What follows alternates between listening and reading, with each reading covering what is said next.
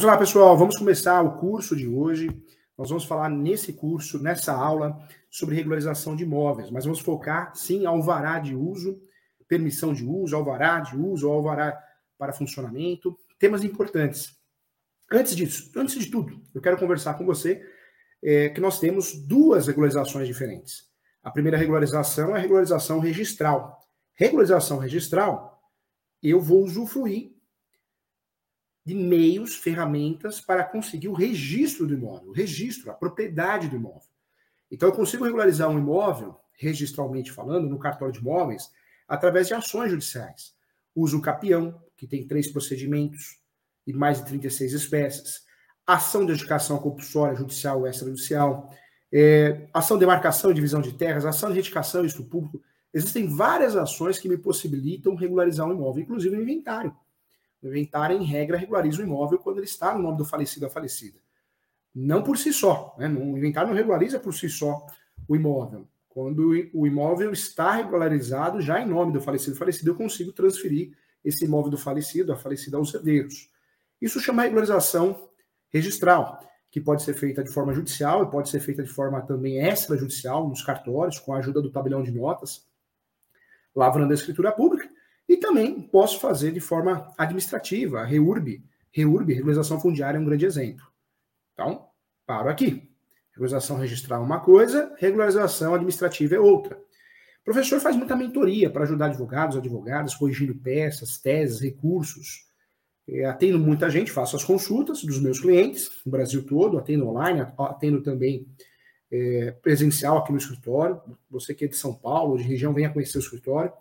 Uma vez por mês tem cursos aqui também presenciais no meu escritório. Nós temos um auditório aqui no escritório, uma sala de aula bem bacana para receber você. Fique atento, atento às redes sociais, ao site. Então, eu sempre tenho cursos aqui para ajudar você. Hoje eu quero falar da regularização administrativa e não a registral. Muito advogado, advogada, essa semana eu atendi uma cliente que ela falou: olha, o advogado queria que eu regularizasse na prefeitura para depois regularizar no cartório. Isso não existe. Eu regularizo primeiro no cartório, em regra, tem exceções, e depois na prefeitura. Uma regularização não é automática a outra. Né? A regularização no cartório já está regularizada na prefeitura. Não, são regularizações diferentes. E nós temos que saber isso. Então vamos focar hoje na regularização administrativa, assunto importante que merece a sua atenção. Vamos juntos, vem comigo. É, eu quero falar aqui do Instituto da Permissão de Uso. Esse instituto é muito importante para que a gente possa entender o que é uma regularização administrativa. Antes de tudo, eu quero convidar você, vai ter o curso de leilões, advocacia em leilões presencial. Você que é de São Paulo, é no bairro do Ipiranga, aqui no meu escritório, no auditório do escritório. Muito legal, quero convidar você.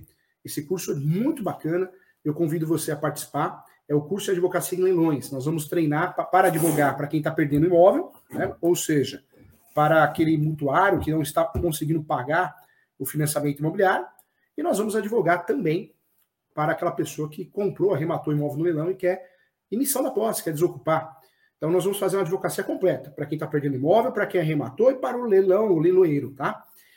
Esse curso ele vai ocorrer no dia 22 do 7, é um sábado, começa às 8h30 e vai até às 5 horas. É, uma, é um curso bem completo. Então, é, é no Moinho Velho, Ipiranga, bairro de Ipiranga, perto da estação do, do metrô Ipiranga, linha verde, a mesma, a mesma linha que a da Paulista. Então, você quer participar do curso, tem algumas vagas ainda, é presencial, tá bom? É sábado dia todo, dia 22. Quero também eh, deixar claro aqui que após de contratos, após direito notarial registral, após direito imobiliário e após direito civil, estão com vagas abertas, matrículas abertas, novas turmas, né? Então, você quer fazer pós, é 958,80, entra lá no site, é www.portaleso.com.br, Portal ESO. O Portal ESO tem vários cursos gratuitos, focados na prática. Portal ESU, www.portalesu, ESU, Escola Superior Universitária.com.br, tá bom? Então, todo mundo convidado a fazer pós, a fazer curso presencial, a pós é online, tem plantão de dúvida uma vez por mês, preço bem legal, todo mundo convidado, tá bom? Vamos lá. Quero falar com você do tema, então, permissão de uso. Quando nós falamos aqui no que tange a utilização de bens públicos por particulares, é, eu sempre falo nas minhas obras, né, Todos os bens públicos, qualquer que seja a sua natureza, são passíveis de uso especial por particulares, desde que é, a utilização seja concedida, concedida né, de fato, é, pela administração. e não, não os leve né, à inutilização de fato ou também à destruição. Esse é o ponto importante que eu quero trazer para você. Diante disso, gente, o que eu trago para você? É, dessa forma, resta assegurado ao poder público o chamado, anote aí, trespasse. Trespasse a terceiros. O que, que, é isso, professor Júlio? Trespasses a terceiros do uso privativo do bem público, ele pode ocorrer sim através de institutos. Então, o, a União, o Estado, o município, pode sim autorizar o particular usar um bem público. É, o nome disso pode ser autorização, permissão de uso, entre outros nomes também. Então, nós precisamos conhecer o direito imobiliário, na prática da advocacia, nós precisamos conhecer esse tema. Olha a querida Dora Alice aqui. Dora Alice, bom falar, ver você aqui, viu? Grande abraço, Dora Alice, querida advogada, também competente, uma pessoa do bem. Vamos lá, juntos aqui. Quando nós falamos, então, de formas que o poder público pode autorizar o particular a utilizar né, os bens públicos, nós temos diversas e nós vamos nos concentrar em relação a isso. Então vamos lá. É, o poder público pode sim fazer o trespasse a terceiros do uso privativo de bens públicos através de diversos institutos. Então nós temos aqui, anote aí, primeiro caso, autorização de uso. Autorização de uso. Segundo caso, permissão de uso. Permissão de uso. Terceira situação, concessão de uso. Concessão de uso. Depois, concessão de direito real, concessão de direito real de uso, concessão de uso especial para fins de moradia. Então, olha só, o poder público pode sim autorizar o particular, particulares a usarem os bens públicos, a União, Estado e município. Todos os bens públicos, qualquer que seja a sua natureza, são passíveis sim de uso especial por particulares, desde que essa utilização seja concedida de fato pela administração e também não os leve à inutilização né, ou à destruição, tá bom? Regra, nós temos ferramentas para isso então. Então a primeira ferramenta seria, é utilizada na prática, autorização de uso. Segunda ferramenta, permissão de uso. Terceira, concessão de uso. Quarta, concessão de uso de direito real ou direito real de uso, tanto faz. Quinta, concessão de uso especial para fins de moradia, dentre outras também. Olha a querida doutora Aline também, muito bom. Vamos lá. Vamos focar na permissão de uso, hein? Lembrando que nós estamos cuidando agora da regularização de imóveis registral, na, na verdade, administrativa e não registral. Deixa a registral de lado, estamos focando na, na regularização de imóveis na esfera administrativa, ok? Vamos lá. A permissão de uso, gente, eu falo na minha obra, no meu livro, é a permissão em sentido amplo que designa, assim, um ato administrativo unilateral, é, discricionário e precário, gratuito ou oneroso, pelo qual a administração pública ela faculta ao particular a execução do serviço público ou a utilização privativa do bem público. O seu objeto, gente, é a utilização privativa do bem público por particulares. É, eu trago aqui também no meu livro, é, o, o, livro Direito, Direito Imobiliário Administrativo, eu sempre falo que nós temos a permissão de uso conceitos diferentes. Então, um conceito que eu gosto de utilizar também, a permissão de uso é o ato é, administrativo negocial, discricionário e precário, pelo qual o poder público faculta ao particular a execução de serviços de interesse coletivo, ou também o uso especial de bens públicos a título gratuito ou remunerado nas condições estabelecidas pela administração. Então, também é um ponto que nós temos que falar. É, conceituando isso, gente, a permissão de uso ou a permissão de uso de um bem público, como Instituto do Direito Administrativo e Direito Imobiliário, é, sim, sem natureza contratual, por se tratar de um ato unilateral, então não podemos dizer que é uma natureza contratual, que outorgue, né, de fato, em caráter de exclusividade, seja de forma gratuita ou onerosa, a utilização de algum bem público, esse bem público que nos interessa muito no direito imobiliário, esse bem público imóvel, né, a um particular para que ele explore é, o desenvolvimento de algum trabalho naquele terreno, naquele local, ou preste algum serviço, de, desde que revestido de justificado interesse público. Então, de fato, a doutrina entende que não podemos chamar de contrato, não sendo contrato, porque tem natureza de ato administrativo.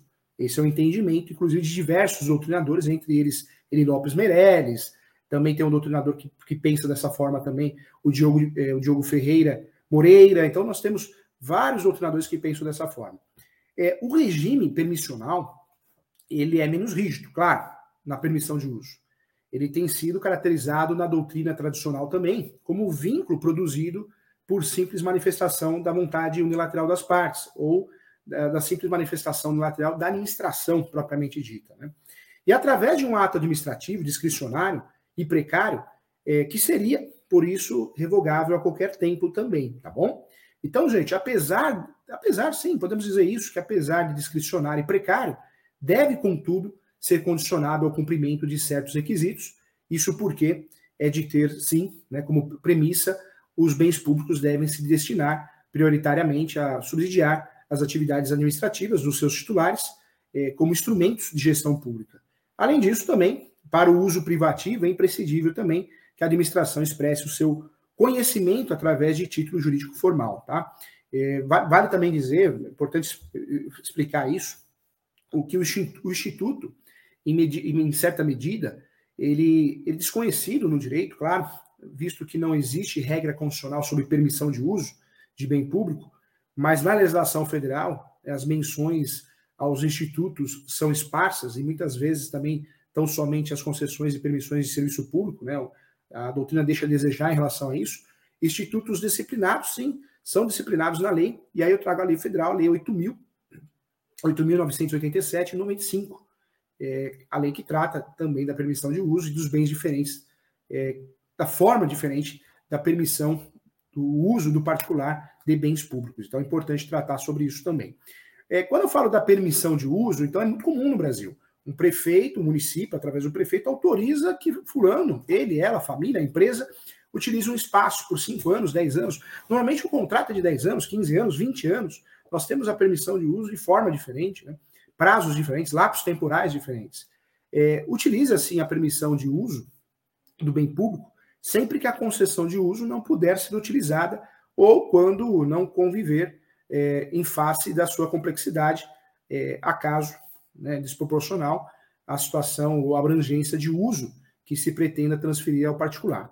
A permissão de uso, gente, guarde isso, hein? estamos falando de permissão de uso, hein? A permissão de uso é direito imobiliário, é direito administrativo. A permissão de uso é menos complexa, tá?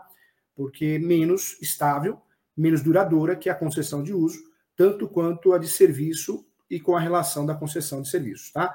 A verdade que existe, gente, subjetiva, ela é tênua, sim, porque existe uma diferença, né? Resolúvel apenas pelo critério discricionário da autoridade executiva e da maior conveniência entre permitir permitir o uso e conceder o uso, né? São situações importantes. Eu trago para você, contudo, também, gente, que o, o que se ressalta sempre é que por trás, é, isso é verdade, né? Invariavelmente está o interesse público na outorga, né? Sempre, sempre estará o interesse público na outorga, materializado no uso que o particular fará do imóvel público, cujo uso lhe, lhe seja permitido. Então, isso é, é fato. É, vale, inclusive, gente, lembrar também apenas por cautela, que em grande parte dos casos é usual também adotar-se a denominação concessão. Então, direito de uso, permissão de uso, concessão de uso, também é utilizada também na prática, em hipóteses semelhantes às trazidas também em casos práticos. Aqui no escritório, recentemente, nós fizemos a validação, o parecer jurídico de várias permissões de uso de uma prefeitura, né, de um município. Então, também é importante. Da permissão de uso, gente, a sua utilização no âmbito das instituições de ensino superior, isso é muito comum é muito comum a prefeitura, o Estado, a União fornecer a uma instituição a permissão de uso. É muito comum, isso acontece muito. Então, a permissão de uso é um mecanismo muito utilizado. É, existe uma discussão sobre a necessidade de procedimento licitatório prévio, mas superadas as considerações feitas, é, de fato, a permissão de uso, na prática, não passa por licitação, o prefeito acaba, prefeito, município, né, representado, acaba fazendo a concessão do direito de uso. Então, nós temos aí é, uma situação que não ocorre, de fato, uma licitação. Isso é importante explicar e deixar bem claro para não, não ocorrer confusão. Né? Quando nós falamos aqui de situações de regularização de imóveis, então, permissão de uso, gente, nós estamos falando sobre o quê? Sobre situações onde nós estamos focando numa regularização administrativa e não registral. Regularização registral, eu estou preocupado com a matrícula. Eu estou preocupado é, em fazer que meu cliente tenha o registro, né? É, essa é a minha preocupação. Quando eu falo na prefeitura, regularização na prefeitura, no Estado, na União, eu estou falando de regularizações administrativas, são importantes também. Desde as regularizações ambientais até mesmo regularizações é, de permissão de uso, concessão de uso. É fundamental eu conhecer esse assunto para poder advogar com qualidade, de forma avançada no direito imobiliário. O direito imobiliário, muitas vezes, a gente se concentra muito na matrícula, cartório. Hoje em dia, é cheio de curso, né? Regularização de imóveis. Eu acho que isso está acontecendo em toda a profissão, mas as pessoas esquecem de falar um pouquinho sobre a regularização administrativa. E esse tema é importante para nós. Esse tema é um tema que a gente consegue, de fato, ajudar muitas vezes o nosso cliente. Então, nós precisamos entender o que é uma permissão de uso, quais são os alvarás, os licenciamentos. Né? Então, isso é fundamental para que a gente tenha sucesso também na, na, na carreira né, imobiliária, mas no que, se diz, no que diz respeito à, à esfera administrativa. Tá? É, professor Júlio, licenças. Então, nós temos a permissão de uso, agora bem explicada, são ferramentas, então você já sabe, mas nós temos também a licença. Licença significa liberdade, né, permissões.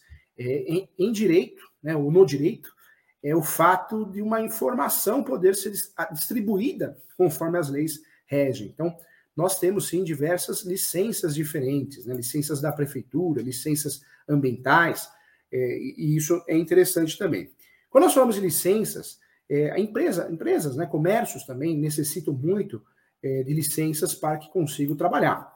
Então, também é, é um estudo de direito administrativo vinculado ao direito imobiliário também, porque é um tema necessário. Voltando aqui em relação à permissão de uso, gente, o que eu quero trazer para vocês, isso é muito importante. Nós temos, então, ferramentas, institutos, institutos que são utilizados, ferramentas, onde o poder público, administração pública, é, autoriza o particular a usar um bem, seja um bem imóvel ou imóvel. Para nós que somos especialistas em direito imobiliário, interessa muito, interessa muito, muito importante o estudo dos imóveis. É, a permissão de uso é uma delas. Nós já falamos aqui, existem várias ferramentas que podem ser utilizadas que assegura o poder judiciário, é, o poder público, né, não só o judiciário, o poder público, que é o gênero de várias espécies, o trespasse a terceiros de uso privativo bem, de bens públicos, através de institutos, dos institutos. Nós falamos aqui da permissão de uso, também podemos dizer que a permissão de uso autorização de uso é a mesma coisa, alguns doutrinadores dizem que não, mas temos essas duas classificações como ferramentas. A concessão de uso, a concessão de direito real de uso e a concessão de uso especial para fins de moradia, tá? Então, explicamos aqui de forma adequada como que funciona isso, por quê?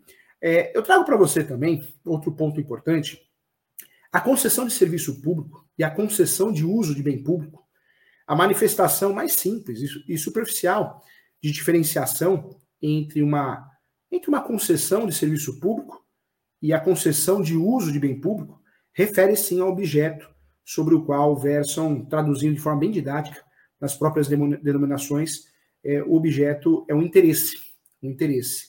O interesse da forma também que será utilizado esse bem público, o uso do bem público. A, a diferença entre os institutos é, ma, é muito mais é, extensa, né? talvez o, a ponto de inviabilizar a recondução de ambas a única a único gênero. Não posso falar que é o único gênero. A, a concessão, gente, de serviço público a um particular que passa a atuar por conta e risco próprios, né, na acepção é, indireta, é uma situação. Quando nós falamos da concessão de serviço público, portanto, a concessão de serviço público conduz uma alternativa, é, uma alternativa organizacional, para ficar claro, uma alternativa organizacional de gestão é, para a prestação dos serviços públicos fundadas na concepção de associação entre interesse público e iniciativa privada para que seja atendida, né, ou para que ocorra atendimento é, a necessidades coletivas de grande relevância. É, a grande diferença é que na concessão de uso de bem público, eu tenho uma, um outro objetivo, uma outra finalidade, um outro escopo. É, quando eu falo da, da concessão de uso, é, eu estou falando de uma outra situação. A concessão de uso do bem público, ela consiste na atribuição temporária a um particular, temporária, 5 anos, 10 anos, 15 anos, 20 anos, a um particular do direito né, eh, de uso. Eu, eu Estado, né, eu, União, município, passo para um particular o direito de uso sobre a minha propriedade. É uma iniciativa para uma iniciativa privada. É, fato que isso pode ser para um atendimento é, público, coletivo ou não. Né? Tem gente que o prefeito faz uma concessão de uso para uma oficina, para uma fábrica. talvez pensando em gerar emprego, né? talvez na cidade, tem isso também. É, na prática também acontece muita coisa errada. Né? Alguém faz uma concessão de uso por outros interesses, mas vamos deixar para lá. É, a concessão de uso de bem público, gente, ela consiste na atribuição temporária a um particular de direito de uso e fruição também, exclusivos de certos bens públicos. Essa transferência, gente, tanto pode ser feita, né, pode fazer-se para que o particular possa se valer do bem para a satisfação dos seus interesses próprios, é, de forma, eu diria, egoísticos, né, como também poderá é, proporcionar exploração empresarial, que é, é, o sentido de gerar emprego, como eu falei aqui. É, isso, isso é muito comum, com o desenvolvimento de atividades econômicas lucrativas em face de terceiros. De modo genérico, o que, que eu trago para você? A concessão de uso de bem, é, de bem, né, bem público, não exige, não exige necessariamente a instrumentalização do bem objeto da concessão para a realização do interesse público. Ainda que tal não passa né, de ser excluído de modo absoluto, assim, gente, é possível que a concessão de uso recaia, sim, recaia, sim, sobre bens ociosos para a administração, é, que é a concessão do uso é, em virtude de um bem que está abandonado. Então, pode o Estado, o município, é, fazer o quê? É, fazer a concessão de uso porque o imóvel está abandonado, sob risco de invasão. Né? Então, isso também é comum. Tá? Então, importante também. Vamos lá, olha só, deixa eu cumprimentar a turma aqui, né? Muito legal, muito feliz, ó. Quanta gente, hein, gente? Olha o Felipe aqui, melhor professor que já vi na história. Ô, Felipe, beijão, um abração para você, muito obrigado. Querido Felipe. Essa aula é legal, né, gente? A gente fala de regularização de imóveis, a gente só sabe falar de registro, e não é isso, é muito mais, né? É muito mais complexo, né? Legal. Muita gente aqui, hein? Quero cumprimentar todos, tá? Até alguém que eu tenha esquecido, o Mauro, grande bom dia da Nádia, doutora da Nádia, meu grande professor, o Fábio já tinha falado aqui, Cristiano, professora síndica, já respondi, que legal. Olha, a Carla, bom dia, Rogério, que é procurador, o querido Ivan Delfino, um grande amigo, Ivan Delfino, que é professor do ESO, hein? Ivan, bola, bola, outras palestras, outros webinários, ensina o povo aí, Ivan, você tem muito conhecimento, passa para o pessoal. O ESO está à sua disposição, viu? Enquanto eu estiver na coordenação, quando você quiser fazer webinário, palestra, Tá autorizadíssimo, tá bom? Já colocou no canal. Rio Grande do Sul, hein? Um abraço. Clarissa, que legal, Clarissa. Grande abraço. Doutora Clarissa. Olha a escrevente Lília, que legal. A Lília, que bacana. A Kátia, a Carol. O Johannes está aqui também. Professor Gabriel. Olha o Sabag aqui também, querido professor Sabag, que legal. Bacana. Não sabíamos disso e acabamos perdendo a casa. É. É porque a concessão de uso, às vezes, a pessoa acha que é dona, né? Ah, a prefeitura me deu. E não é que deu, ela fez a concessão de uso. Aí você reforma, faz benfeitorias e pede. E perde mesmo, né? Entramos com pedido de reintegração de posse, porém não temos nenhuma notícia desse processo. Legal. Olha a Doralice, querida Doralice que está aqui. Bacana, gente. Muito legal. As melhores pós do Brasil. Ei, Delfino, obrigado. Verdade. Conta com você também, Delfino. Você já é professor da casa, hein? Querido, querido professor Delfino. Rodrigo. Que legal, gente. Muita gente. Então, legal. Então, a aula de hoje, falamos sobre permissão de uso para utilização no âmbito de instituições superiores também. É um assunto importante né, na aula de hoje. Fico muito feliz que você tenha é, ganhado conhecimento sobre esse assunto. É um assunto que merece aprofundamento. Vamos fazer, sim, é, outras aulas com esse tema, podendo aprofundar mais, tá bom? Mas legal, tem que saber o que é permissão de uso e agora você sabe, hein? Vamos ver aqui na TV Cresce como nós estamos aqui, se tem perguntas, sempre tem. Vamos ver. Michael, Marcelo. Michael pergunta aqui, professor, posso converter o uso capião constitucional em extraordinário? Pode, pode sim, pode converter. A Monique Cruz, estudiosa, sempre está aqui, hein? Bom dia, professor. Sou a Deise, de São Paulo, bacharel em Direito e, em todo caso que constrói de boa fé, o juiz manda indenizar? Tem que analisar direitinho, Deise. Normalmente, sim. Indenização das benfeitorias. Mas precisa analisar, porque na locação, se eu não aviso o locador, incorpora o bem. Né? Então, qual a situação?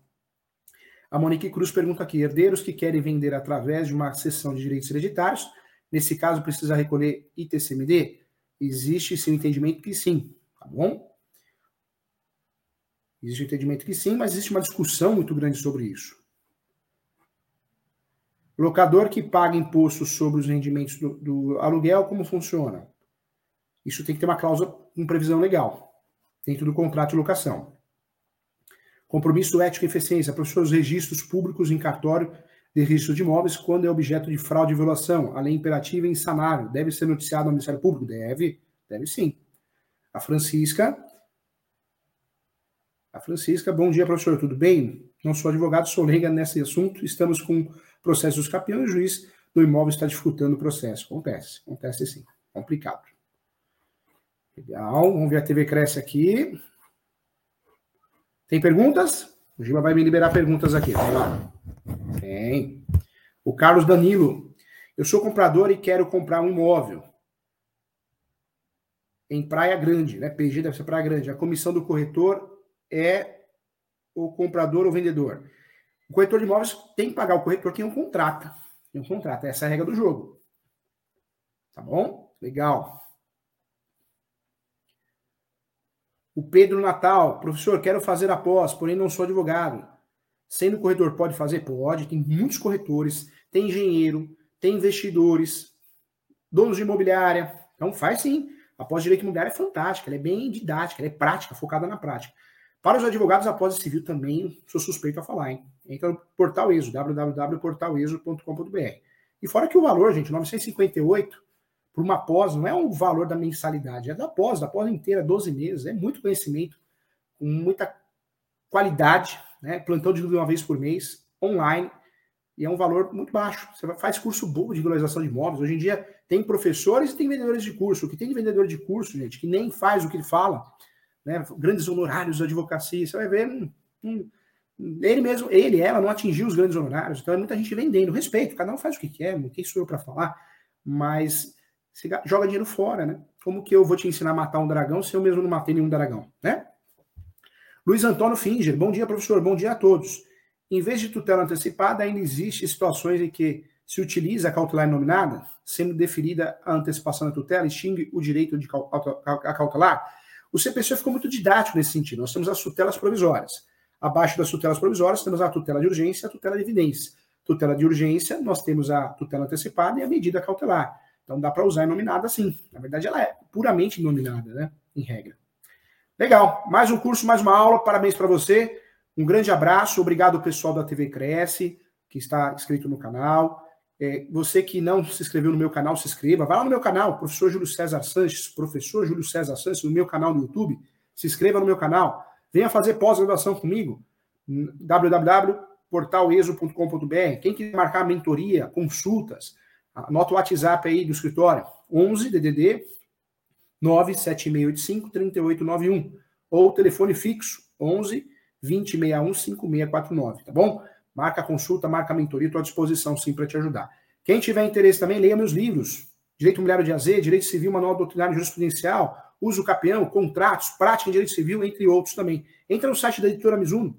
Eu ter uma parceria com a Editora Mizuno porque os meus livros são bem feitos, né, pela, pela editora, desde a qualidade do papel, capa, e o preço muito bom. Para mim, eu, eu, fico preocupado sempre com isso. Eu quero sempre que seja acessível ao meu leitor, ao meu aluno, tá bom? Gente, muito obrigado. Até a próxima aula.